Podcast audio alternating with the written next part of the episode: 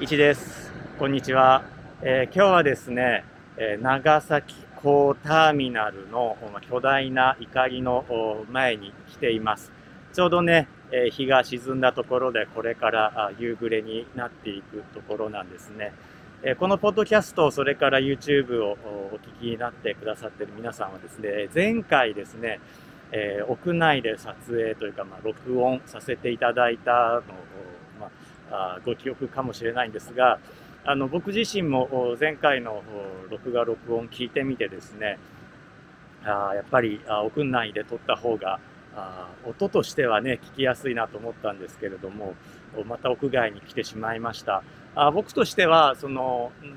やっぱり外にいる方が気持ちがちょっと上がるので、聞き取りづらい部分は申し訳ないんですけれども、特にね、ポッドキャストの方、ちょっと雰囲気が伝わりづらくて、申し訳ないんですけれども、お付き合いいただければと思っています。で、今日なんですけれども、花火の話をね、させていただこうと思っています。花火、このシーズンね、今8月入ったところなんですけれども、例年でしたら花火大会というのがあって、僕が今立っているところから見えている、水辺の森公園というところもね、例年であれば花火大会があるところなんですが、去年と今年はまだ延期ということで中止かどうか決まってないんですが、ちょっと厳しいかなという気はしています。なので、ここ2年花火から遠ざかっていることになってしまいます。僕はね、まだ見れてないんですけれども、来年あたりは見たいなという気持ちはね、あります。花火なんですけれども、ショーとして使われる花火というのは大きく分けると3種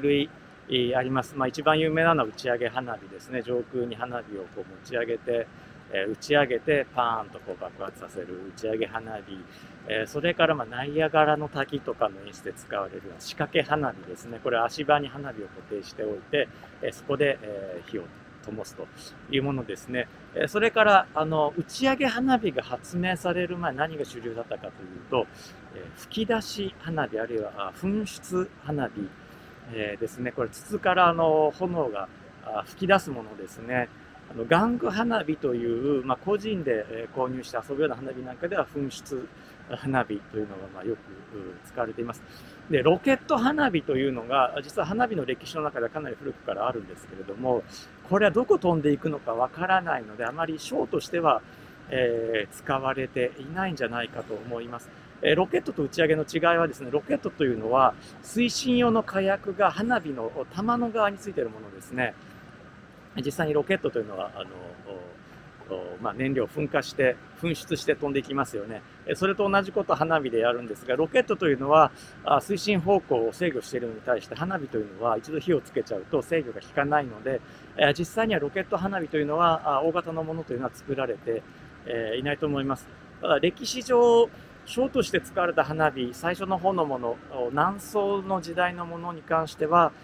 文献記録によるとロケット花火が作られていたようです。ただおそらくはですね、武器として使われたものはあると思うんですけれども、ショーとして使われたものというのはほとんど姿を消していったというふうに考えられます。花火の元になっている火薬ですね。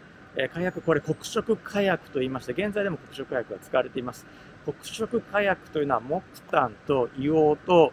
硝石を混ぜ合わせたものです。日本の場合、黒色火薬の原料のうち木炭は手に入ります。硫黄も日本火山大国なので、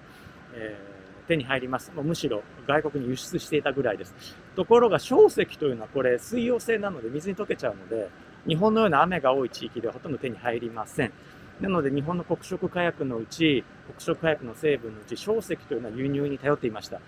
例えば織田信長がですね、世界有数の鉄砲軍隊を持っていたというふうに言われてますけども、それがだいたい16世紀ぐらいの話ですよね。ただその頃も日本は硝石が手に入らないので輸入をしています。江戸時代ぐらいになると小枝目からわずかに硝石が取れるということが発見されるんですけども、残念ながら大量生産ができてないので硝石は輸入に頼っていました。なので日本の打ち上げ花火、有名ですけれども、実際には輸入原料というのも一部頼っていたということになります。で、花火なんですけれども、ね、中国で発明されて、その後シルクロードを通って、瞬く間にロシア、それからヨーロッパという方に広まっていて、それぞれ独自進化を遂げるようなんですね。中国の花火、ロシアの花火、ヨーロッパの花火、特にイタリアが有名ですね。それからおそらくなんですけども、日本でも独自進化を遂げたようで、文献記録によるとおそらく1712年に打ち上げ花火というのは日本でも発明をされているようです。特に日本の打ち上げ花火の特徴としては、花火玉を和紙でくるむということですね。和紙というのが、紙の発明は中国であったり、エジプトのパピルスであったりというものがあったにせよ、和紙というものは日本で発明されていて、で、和紙というのは非常に丈夫に、球をくるむことができるんですね。他の紙ではできない特徴、例えばパピルスではできない特徴を持っているので、これで非常に軽くて、丈夫な花火玉というのを作ることができたというのが、日本の花火を打ち上げ花火一役買ったのではないかと思います。それから通常ですね、花火というのは、要は大砲で、この花火玉を打ち出しているわけですね。で、通常大砲というのは大砲の弾、砲弾、キャノンボールですね。昔は丸かったのキャノンボールというわけなんですけれども、これは隙間がないように、筒と弾との間に隙間がないようにして、爆発のガスを外に逃がさないようにして、弾を打ち出すわけなんですけれども、日本の花火の場合、たまたまその花火玉を軽く作れたおかげだとは思うんですが、結構筒と花火玉の間に隙間があるんですね。余裕があるんですね。それゆえに、打ち上げ用の黒色火薬に点火するのに上から火種を投げ入れるということができたようです。それゆえに花火師がですね、上から火種を投げ込んで、耳を塞いでその場で伏せるという打ち上げ方ができるようになった。これ花火職人さんの命がけではあるんですけれども、職人技で打ち上げることができるようになったというのが、日本の打ち上げ花火の大きな特徴かなと思います。で、花火なんですけれども、当然その、江戸時代、後期ぐらいになるまでは、色とりどりの花火という作る技術がありませんでした。花火に色をつけるもの、これ英語でカララントと言いますけれども、これができるようになったのは19世紀イタリアからです。これは炎色反応という金属が炎に触れることで色を出すという反応が知られるようになってからです。で、高校生の方、あるいは受験される方で化学を取っている方ですね、炎色反応というのを覚えさせられると思います。僕も高校時代に覚えさせられました。リチウムが赤、ナトリウムが黄色、カリウムが紫みたいにして覚えさせられるわけですね。これなんで覚えなきゃいけないのかなと、もう僕ずっと疑問だったんですね。覚えて何になるのって考えたんですけれども、よく考えてみると、あるパウダーが粉がこれ何でできてるんだろうって考えたときに、通常のケミストリーの方法、化学の方法だと、例えばある基地の酸に溶かしてみるとかですね、塩酸に溶かしてみるとか、硫酸溶かしてみるとかやってみるんですね。これ物理学者の言葉で言うと、何かと何かを混ぜる、混ぜ混ぜするというね、発想なんですね。物理学から見たら、そんな方法で、荒っぽい方法で、成分調べるのって驚くんですけれども、それは一個レイヤーが上がるとよくある話で、例えば化学者、ケミストから見ると、生物学の方法でそんな荒っぽい方法でいいのっていうようなね、